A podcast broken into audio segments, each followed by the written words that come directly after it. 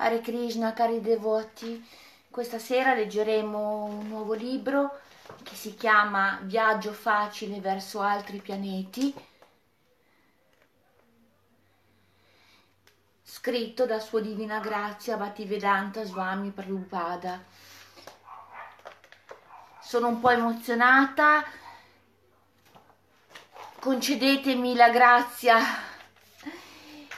di non pronunciare bene le parole, di non pronunciare bene i termini in sanscrito, eh, abbiate pazienza. Offro i miei rispettosi omaggi ai piedi di loto del mio maestro spirituale, a tutti gli altri pre- precettori situati nel sentiero del servizio devozionale. Offro i miei rispettosi omaggi a tutti i Vaisnava e ai sei Gosvami, a Shira Rupa Gosvami e suo fratello maggiore Satanata Gosvami, a Rugnata Dasa Gosvami, a Jiva Gosvami e i loro compagni. Offro i miei rispettosi omaggi Shri Advaita Karya Prabhu, a Shri Nityananda Prabhu, a Shita Chaitanya Ma, Ma Prabhu e a tutti i devoti, primo fra i quali Shrivasa Thakur offro. Offro inoltre i miei rispettosi omaggi ai piedi di loto di Shri Krishna, di Shri di Srimati Radharani a tutte le gopi, fra cui la Lita e Vishanka. Iniziamo ora la lettura del primo capitolo. Jai Shri Krishna, Chaitanya Prabhu Nityananda, Shyaveda Gadadara Shivrasadi, Gora Bhattavrinda, Hare Krishna, Hare Krishna, Krishna Krishna, Hare Hare, Hare Rama, Hare Rama, Rama Rama, Hare Hare. L'antimateria spiegata dalle scritture. La moderna scienza materialistica scoprirà forse un giorno l'eterno universo di antimateria che ignora ormai da lungo tempo. Leggiamo sul Time of India del 27 ottobre 1959 un messaggio che descrive l'attuale teoria degli scienziati sull'antimateria. Stoccolma, 16-10-1959. A due scienziati atomici americani viene conferito oggi il premio Nobel per la fisica per la scoperta dell'antiprotone che prova come la materia esista sotto due forme, particella e antiparticella. Sono il dottor Emilio Segre, 69 anni, di origine italiana, e il dottor Owen Chamberlain di San Francisco. Secondo uno dei postulati fondamentali della nuova teoria, può esistere un altro mondo o antimondo, fatto d'antimateria che sarebbe composto di particelle atomiche e subatomiche ruotanti su orbite inverse a quelle del mondo conosciuto. Se questi due mondi si incontrassero sarebbero entrambi annientati in una luce abbagliante. Tre sono i concetti esposti in questa dichiarazione. 1. Esiste una particella di antimateria di qualità opposte a quelle della materia finora conosciuta. 2. Esiste un altro mondo oltre a quello conosciuto. 3. Questi due mondi possono ad un certo momento urtarsi ed annientarsi reciprocamente. La particella di antimateria. L'antimateria di cui, parliamo, di cui parlano i fisici non è altro che un aspetto della materia e le sue caratteristiche sono state descritte sopra. I due principi si, si applicano anche all'antimateria descritta nei testi vedici, ma il terzo non le si addice. In realtà l'antimateria avendo tutte le qualità opposte a quella della materia, è superiore a quest'ultima. La materia, per costituzione, è soggetta all'annientamento, al contrario dell'antimateria. Se la materia è distruttibile e divisibile, l'antimateria, che ha una natura contraria, deve essere indistruttibile e indivisibile. Cercheremo in quest'opera di spiegare questi punti grazie alle preziose informazioni contenute nelle scritture vediche.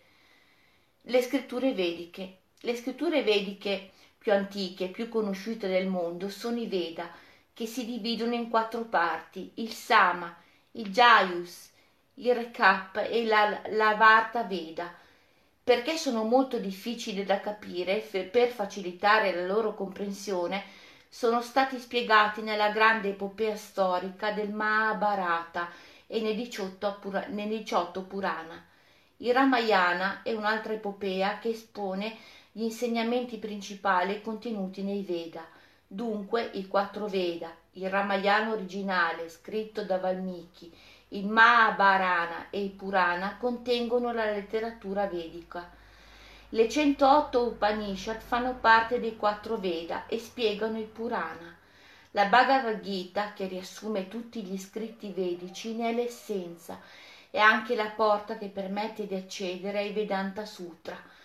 Fu enunciata 5.000 anni fa da Shri Krishna, Dio, quando dal momento di antimateria venne in questo mondo materiale. La Bhagavad Gita da sola può dunque rivelare l'essenza di tutti i Veda l'antimateria, energia superiore. La Bhagavad Gita elabora i concetti dei fisici e li completa. Essa spiega, in modo estremamente chiaro e preciso, l'esistenza di due forme di energia, l'energia superiore e quella inferiore, opposte per natura. L'energia superiore, Parabhakti, costituisce l'essere vivente, l'universo di antimateria, mentre l'energia inferiore, Apara Bhakti compone questo mondo materiale. La materia è inerte, non ha il potere di creare poiché di natura inferiore, mentre l'energia superiore, cioè l'essere vivente, l'anima, può animare la materia e combinare gli elementi che la compongono. La Bhagavad Gita spiega che l'energia, sotto le sue due forme, para e apara prati, viene da Krishna, la persona suprema. Quando pensiamo a un'energia, la nostra mente corre naturalmente verso la sua sorgente. L'energia elettrica, per esempio, ci fa pensare alla centrale da cui proviene. Anche la luce e il calore hanno una sorgente comune, il fuoco. Un'energia non è mai indipendente, così le due energie, l'inferiore e la superiore, provengono entrambe da una sorgente unica.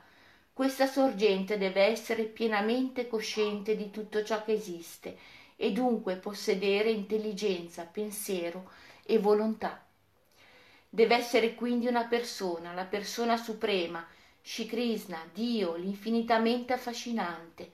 Nei Veda la verità assoluta è detta Bhagavan, l'essere supremo, fonte di tutte le energie. Le recenti scoperte dei fisici non sono che un inizio, bisogna che continuino le loro ricerche per arrivare alla fonte della materia. Che cos'è l'energia superiore, cioè la particella di antimateria? Mentre noi impariamo a conoscere sempre meglio l'energia materiale, la nostra conoscenza dell'antimateria rimane ancora estremamente vaga, ma la Bhagavad Gita analizza molto chiaramente le caratteristiche della particella di antimateria. L'anima, particella di antimateria, abita il corpo materiale, essa vi risiede, mentre il corpo passa progressivamente dall'infanzia alla giovinezza all'età adulta, poi alla vecchiaia. Dopo la morte lascia il corpo vecchio e inutilizzabile per rivestirne un altro. Sono le differenti fasi di vita di un corpo che mostrano quali sono le relazioni delle due energie durante la loro vita in comune. Il corpo evoluzione, fin tanto che la particella di anima, ma non appena questa lo lascia, perde tutta la sua vitalità. La particella di antimateria è dunque di gran lunga superiore all'energia materiale.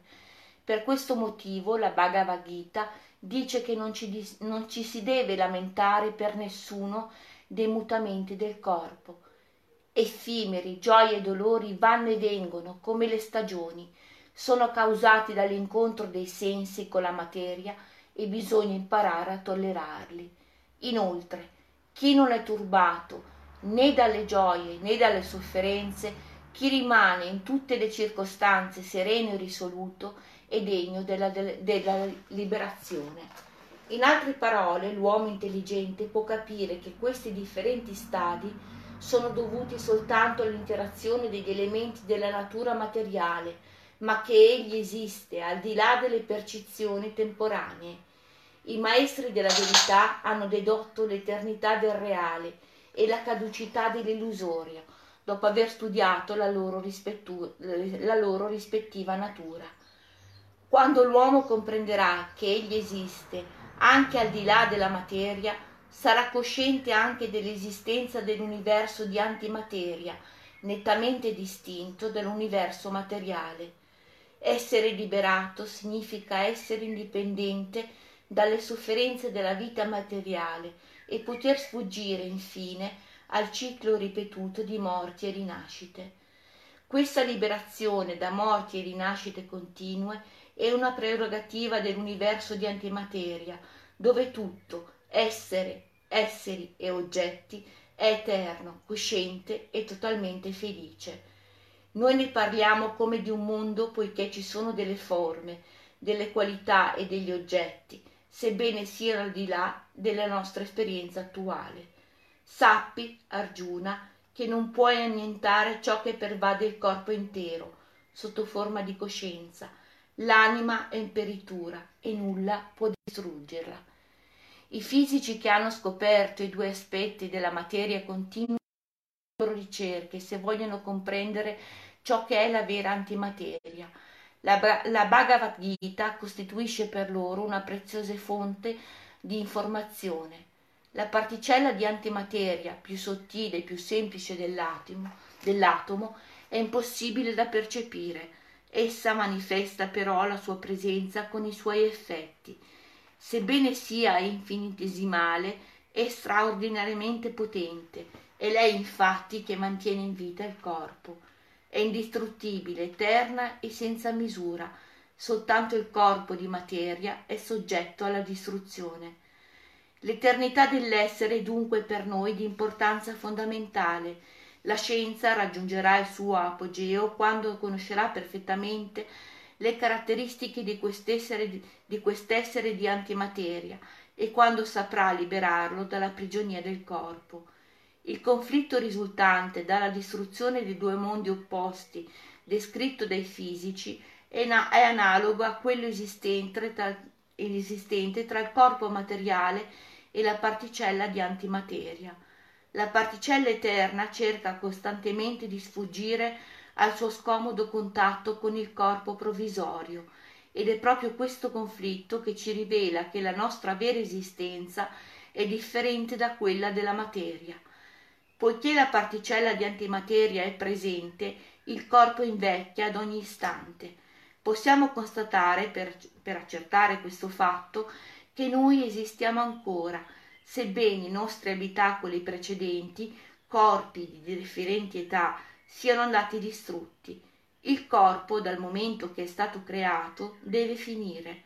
Ora tutto ciò che perisce fu un giorno creato. Questa è una regola che si applica tanto al mondo quanto al, mo- al corpo materiale, ma poiché l'anima non perisce mai, non ha una data di nascita.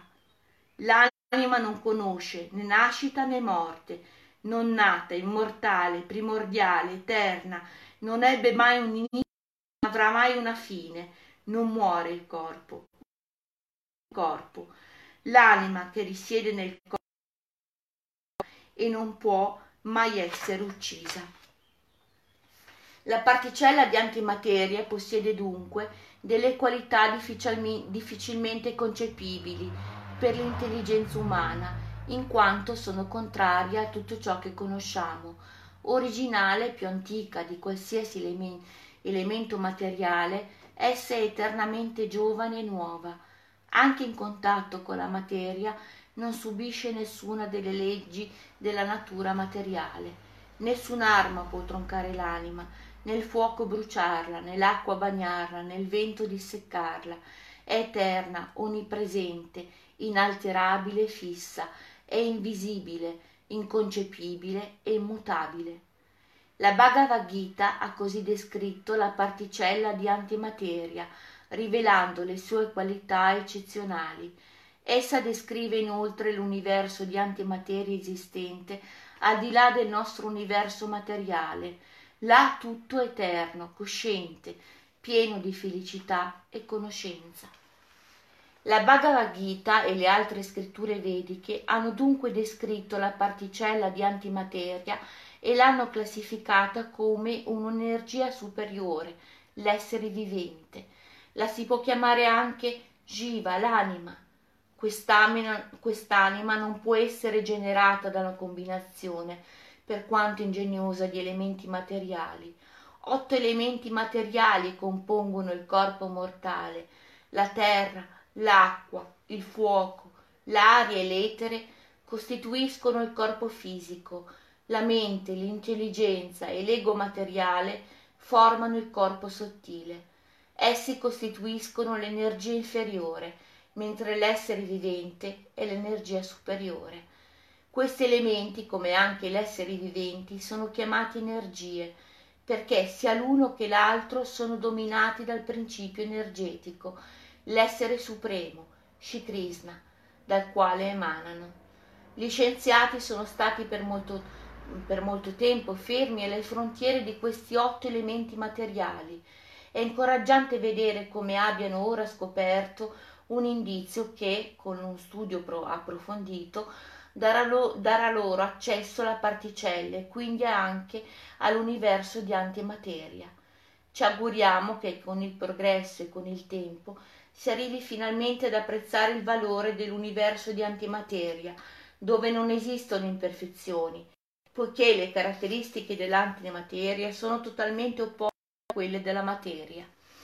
Esistono due gruppi di uomini che indagano sull'esistenza della di antimateria, ma entrambi giungono a delle conclusioni errati.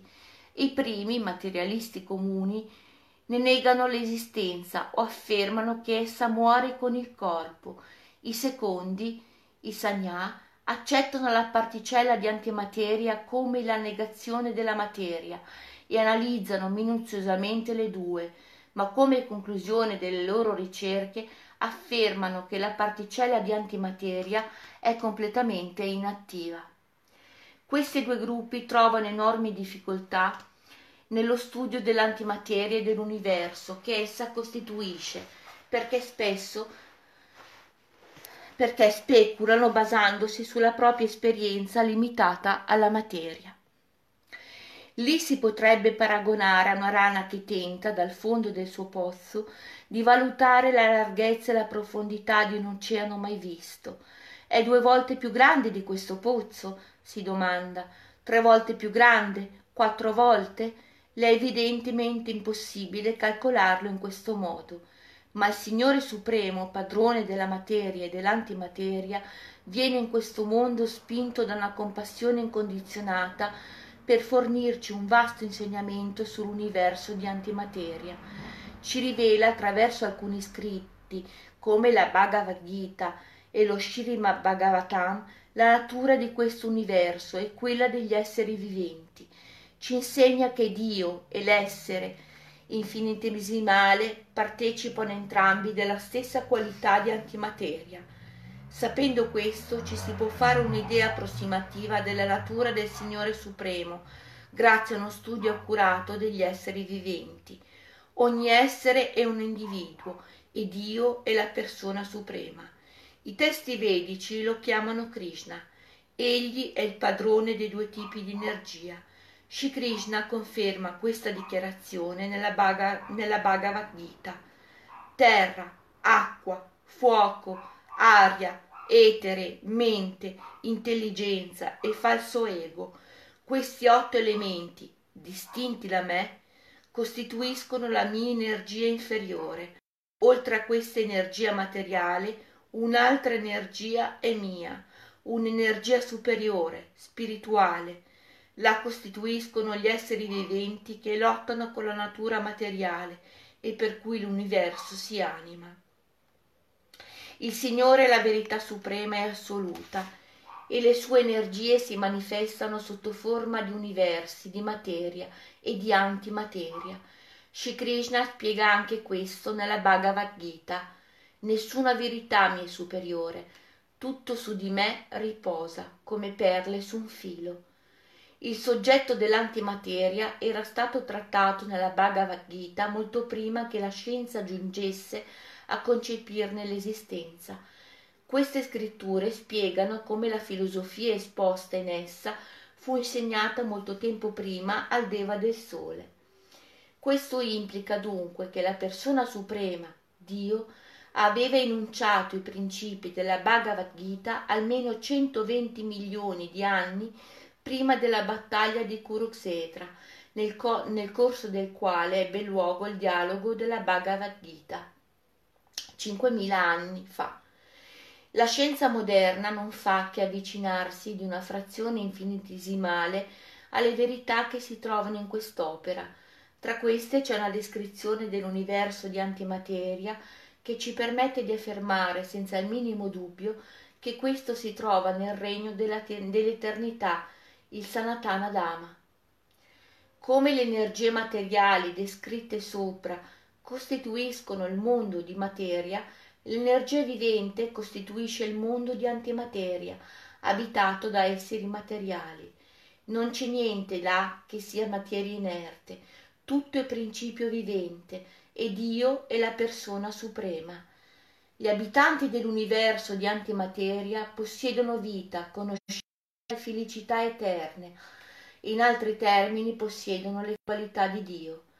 Se sapessero che gli esseri, così come Dio, appartengono al mondo di antimateria, gli scienziati renderebbero enormi servizi a tutti, ricercando la costituzione di questo mondo e scoprendo com'è organizzato, le forme delle cose, le caratteristiche dei suoi abitanti. Lo Srimad Bhagavatam è tra le opere vediche il libro che studia più dettagliatamente questo soggetto e la, Bhag- la Bhagavad Gita ne ha un primo approccio. Questi due testi di, di un'enorme importanza dovrebbero essere studiati con profonda attenzione da tutti gli scienziati, i quali potrebbero trarne numerose indicazioni indispensabili per accelerare i loro, i loro progressi. Gli spiritualisti e i materialisti formano due gruppi distinti. Lo spiritualista riceve la sua conoscenza da scritture che fanno testo autorevole, come i Veda. I testi vedici sono trasmessi da maestro a discepolo, che, succedendosi, formano una catena di maestri autentici. La Bhagavad Gita menziona queste successioni di maestri spirituali parampara.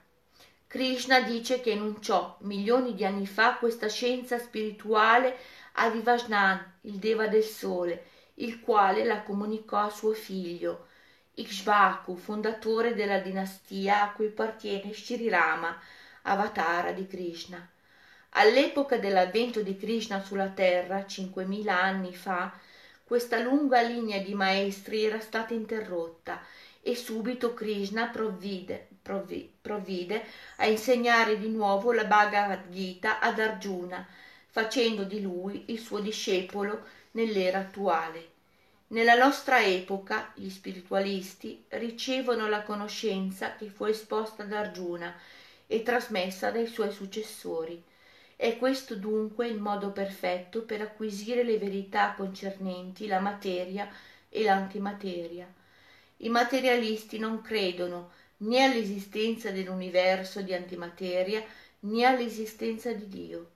E sebbene siano spesso persone intelligenti e istruite, rimangono degli esseri sfortunati perché si lasciano ingannare dalle manifestazioni della materia, la cui influenza preclude loro ogni conoscenza dell'universo di antimateria. Le loro ricerche scientifiche, però, li condurranno gradualmente alla comprensione di queste cose e forse un giorno conosceranno anche la, le caratteristiche dell'universo in cui risiede la persona suprema, Dio. Benché gli esseri che vivono insieme a Dio siano suoi subordinati, non è possibile immaginare il loro rapporto, Basti dire che la felicità di cui essi godono è di intensità uguale alla sua. Nel mondo di antimateria non esiste nessuna differenza tra colui che domina e colui che è dominato, poiché le relazioni sono libere da tutte le imperfezioni della vita materiale, come l'orgoglio e l'invidia. I fisici affermano che quando elementi materiali opposti entrano in collisione si distruggono a vicenda. La Bhagavad Gita conferma questo punto di vista. Ciò avviene perché il mondo materiale è di natura distruttiva. Questa creazione è dominata dalle tre influenze della natura, guna, cioè sattva, virtù, rajas, passione, e tamas, ignoranza. L'universo materiale è creato sotto l'influsso della passione, mantenuto dalla virtù e annientato dall'ignoranza. Questi tre guna governano tutto l'universo. Perciò, ad ogni ora, ad ogni minuto, ad ogni secondo, quest'opera di creazione, di preservazione, di annientamento continua nell'universo intero. Il pianeta più evoluto dell'universo materiale si chiama Satyaloka o Brahmaloka. I suoi abitanti possiedono scusate, eh. i suoi abitanti possiedono immersi, immensi poteri e il personaggio che vi predomina è Brahma, il primo essere creato nell'universo materiale. È un essere simile a noi, non possiede poteri sufficienti a guagliare Dio, ma gli è subordinato. Anche Brahma Loka è soggetta a queste leggi della natura, ma la durata della vita su quel pianeta è molto più lunga perché vi prevale l'influenza della virtù. Una giornata della vita di Brahma, dodici ore, equivale a mille cicli di quattro ere del nostro universo, Satya, Treta, Dapara e Kali. Ogni ciclo dura 4 milioni 320 milioni dei nostri anni. La notte di Brahma ha la stessa durata della sua giornata. Ci sono 30 giorni in un mese di Brahma e 12 mesi in uno dei suoi anni. Il tempo si calcola secondo lo stesso metodo solare in vigore sulla Terra. Brahma vive per cent'anni, così la durata della sua vita, secondo il calcolo terrestre, è di 4 miliardi 320 mila milioni per mille, per 2, per 30, per 12 per cento, cioè 311 bilioni e 40 miliardi di anni. Alla morte di Brahma il pianeta Brahmaloka viene distrutto. La vita su Brahmaloka, che è dunque fantasticamente lunga in rapporto alla nostra vita terrena, ha la brevità di un lampo in rapporto alla vita terrena di cui si gode nell'universo di antimateria. Per questa ragione il narratore della Bhagavad Gita, Shri Krishna, sottolinea l'importanza dell'universo dove egli dimora, spiegando che alla morte di, alla morte di Brahma tutti i pianeti e gli universi sono distrutti e gli esseri che non si sono impegnati in attività spirituali sono obbligati a rientrare nello stato non manifestato. Dopo un certo intervallo, alla nascita di un nuovo universo materiale, essi riprendono un corpo materiale. La fine dell'universo di materia avviene dunque in due modi, o per annientamento parziale che si ripete alla fine di ogni giorno di Brahma, nel corso del quale i pianeti superiori come Brahma Loka non sono distrutti, o alla fine della vita di Brahma, quando l'intera manifestazione cosmica è assorbita nel corpo di antimateria dal quale gli elementi materiali erano stati precedentemente emanati e poi manifestati.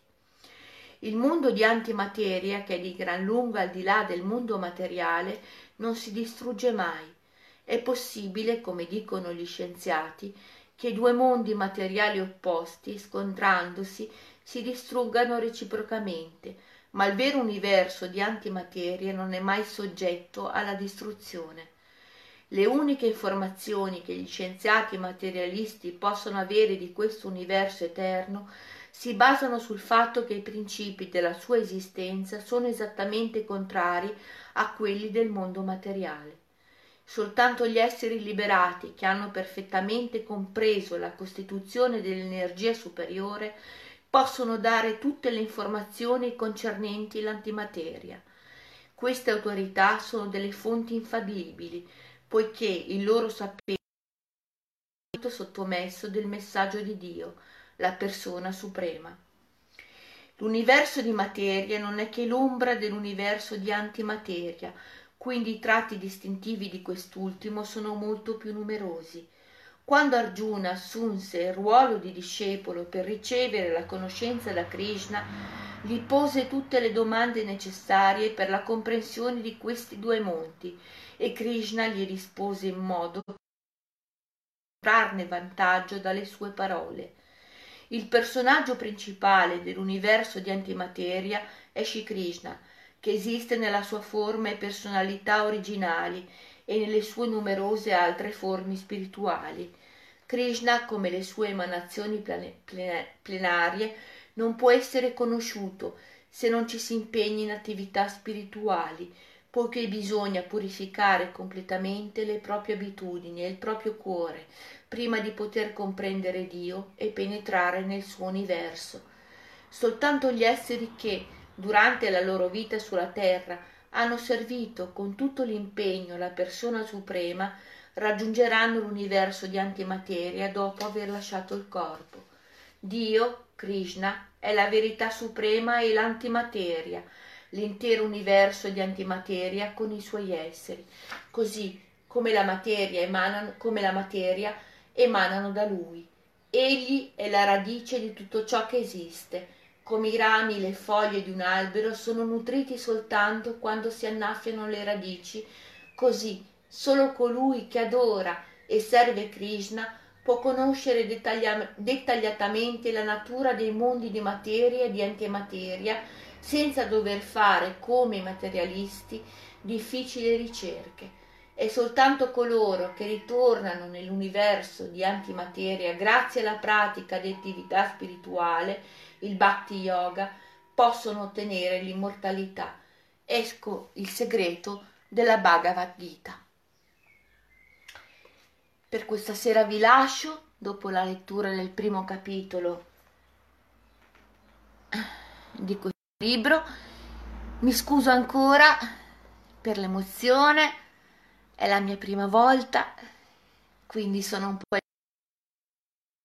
la pronuncia sbagliata dei termini, abbiate compassione. Un caro saluto a tutti i Vaishnava, Hare Krishna, Hare Krishna, Krishna Krishna, Hare Hare, Hare Rama, Hare Rama, Rama Rama, Are Are. Arribol, cari. A presto.